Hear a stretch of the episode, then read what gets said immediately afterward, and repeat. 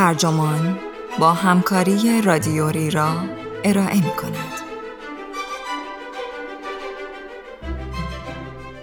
اگر خیلی باهوشی پس چرا پولدار نیستی؟ شاید همه شانس باشد. این عنوان یادداشتی است به قلم گروهی از نویسندگان وبسایت MIT تکنولوژی ریویو که در مارس 2018 منتشر شده و وبسایت ترجمان آن را در مهر 1399 با ترجمه مهدی صادقی منتشر کرده است. من آرمان سلطانزاده هستم.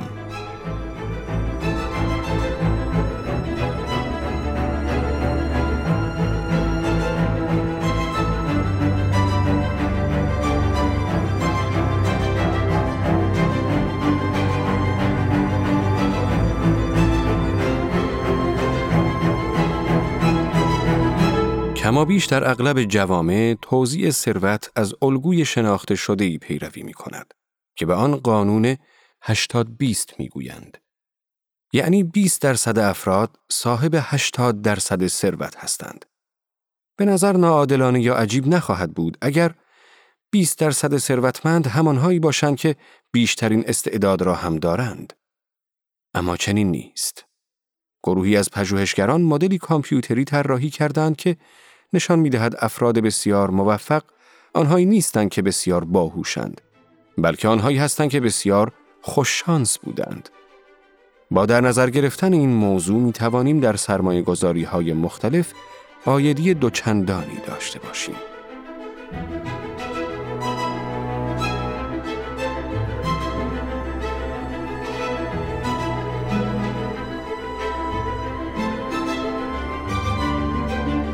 توزیع ثروت از الگوی شناخته شده ای پیروی می کند که گاهی آن را قانون 80 20 می گویند. یعنی 20 درصد آدم ها صاحب 80 درصد ثروت موجود هستند. برای نمونه سال پیش در گزارشی آمده بود فقط ثروت 8 نفر معادل ثروت 3.8 دهم میلیارد نفر از فقیرترین انسانهای جهان است. به نظر می رسد این وضعیت در همه جوامع با هر ابعادی وجود داشته باشد.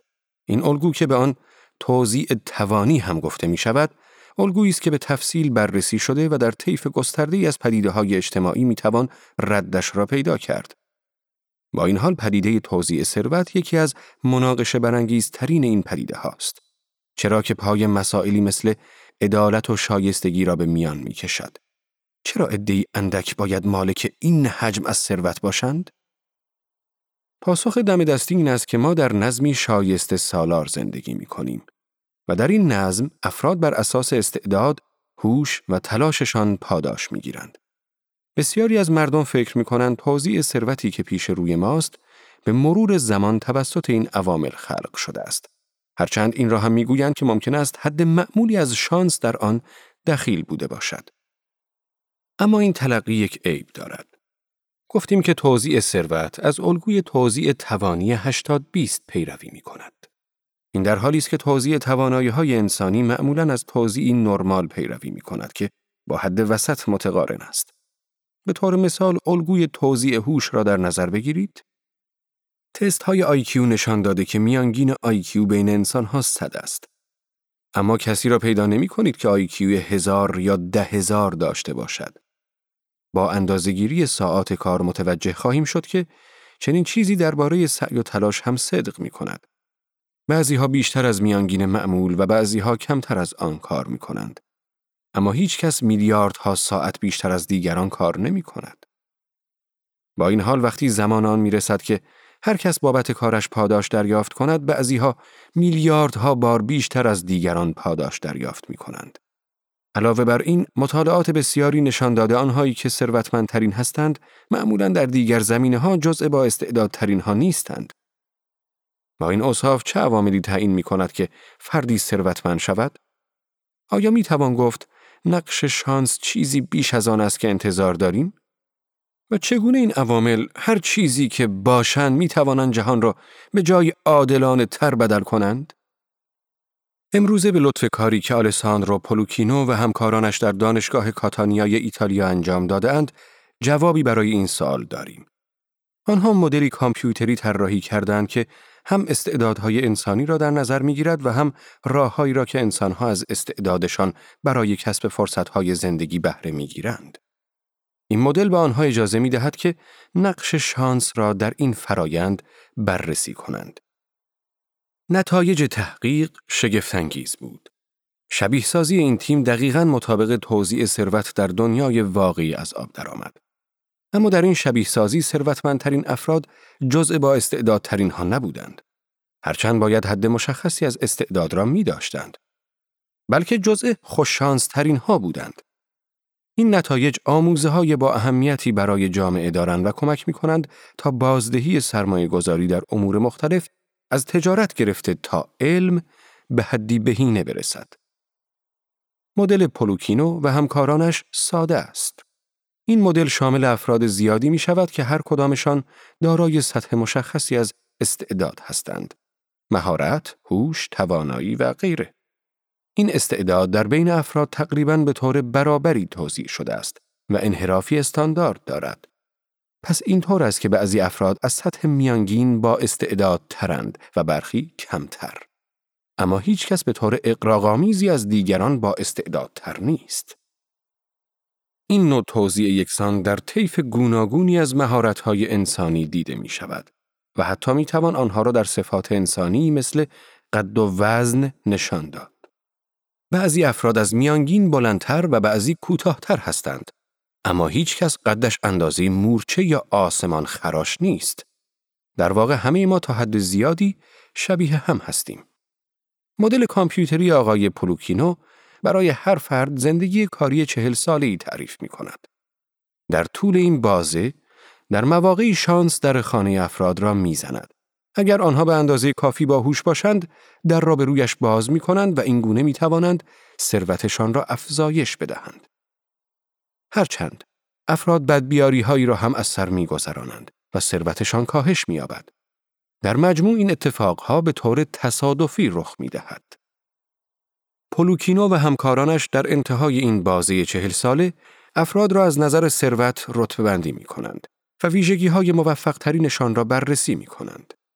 آنها همچنین توزیع ثروت را محاسبه و مدل شبیه سازی شده را بارها و بارها تکرار می کنند تا از صحت نتایج مطمئن شوند. دست آخر وقتی تیم تحقیق افراد را بر اساس ثروت رتبه بندی می کند، توزیع ثروت دقیقا مشابه چیزی است که در جوامع واقعی دیده می شود. پولوکینو و همکاران می‌گویند قانون 2080 قانونی معتبر است. چرا که 80 درصد جمعیت مالک تنها 20 درصد ثروت کل هستند و در سمت دیگر 20 درصد باقی مانده مالک 80 درصد همان ثروت هستند. به نظر ناعادلانه و یا عجیب نخواهد بود اگر 20 درصد ثروتمند همانهایی باشند که بیشترین استعداد را هم دارند. اما چنین نیست. ثروتمندترین افراد معمولاً با استعدادترین ها و یا حتی نزدیک به آنها هم نیستند. محققان ما می‌گویند بیشترین حد از موفقیت هیچگاه با بیشترین حد از استعداد مطابقت ندارد و همینطور برعکس. پس اگر استعداد نیست چه عاملی این توزیع ثروت نابرابر را رقم زده است؟ پولوکینو و همکارانش می‌گویند مدل شبیه سازی شده ما به وضوح نشان داد که این عامل فقط و فقط شانس محض است. تیم پژوهش نتایج را بر اساس تعداد شانس ها و بدبیاری های رتبه بندی می کند که افراد در این بازی چهل ساله با آن مواجه می شوند. آنها می گویند حالا به طور مستند می توان گفت که موفق ترین افراد خوششانس ترین افراد هم هستند. همچنین ناموفق ترین افراد را می توان بدبیارترین افراد به حساب آورد. این نتیجه آموزه های با اهمیتی را در اختیار جامعه قرار می دهد. پس اینطور شد که شانس در موفقیت نقشی دارد. حال باید پرسید مؤثرترین استراتژی برای بهره برداری از آن چیست؟ پولوکینو و همکارانش این موضوع را از نقطه نظر سرمایه گذاری در تحقیقات علمی مطالعه کردند. موضوعی که به آن علاقه دارند. مؤسسات سرمایه گذاری در سرتاسر سر جهان می‌خواهند آیدیشان را از سرمایه گذاری در امور علمی به حد اکثر برسانند.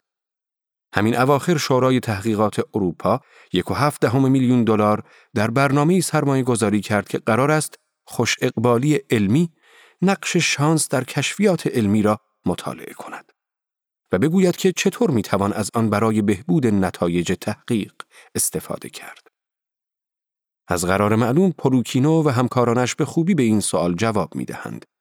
آنها با استفاده از مدلشان انواع مختلفی از سرمایه گذاری را بررسی می کنند تا ببینند وقتی پای شانس در میان باشد کدام یک بیشترین آیدی را دارد. تیم پژوهش سه مدل را بررسی کردند. در اولی سرمایه تحقیق یکسان میان دانشمندان توضیح شده بود. در دومی سرمایه تصادفی میان مجموعی از دانشمندان توضیح شده بود. و در سومی توضیح به ترتیب میزان موفقیتی بود که دانشمندان در گذشته داشتند. کدام یک بهترین استراتژی به نظر می رسد؟ نتیجه چنین بود.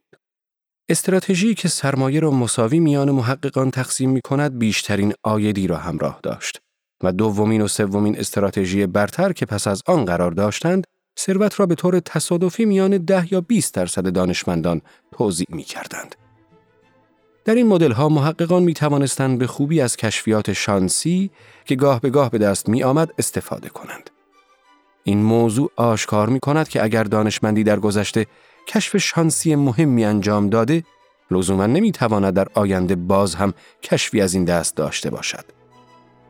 همچنین می توان روی کرده مشابهی را برای سرمایه گذاری در انواعی دیگر از واحدها، هم از کسب و کارهای کوچک و بزرگ، استارتاپ های فناوری و آموزش به کار گرفت. با این روی کرد قادر خواهیم بود تا استعداد و حتی تعداد وقایع شانسی تصادفی را افزایش دهیم.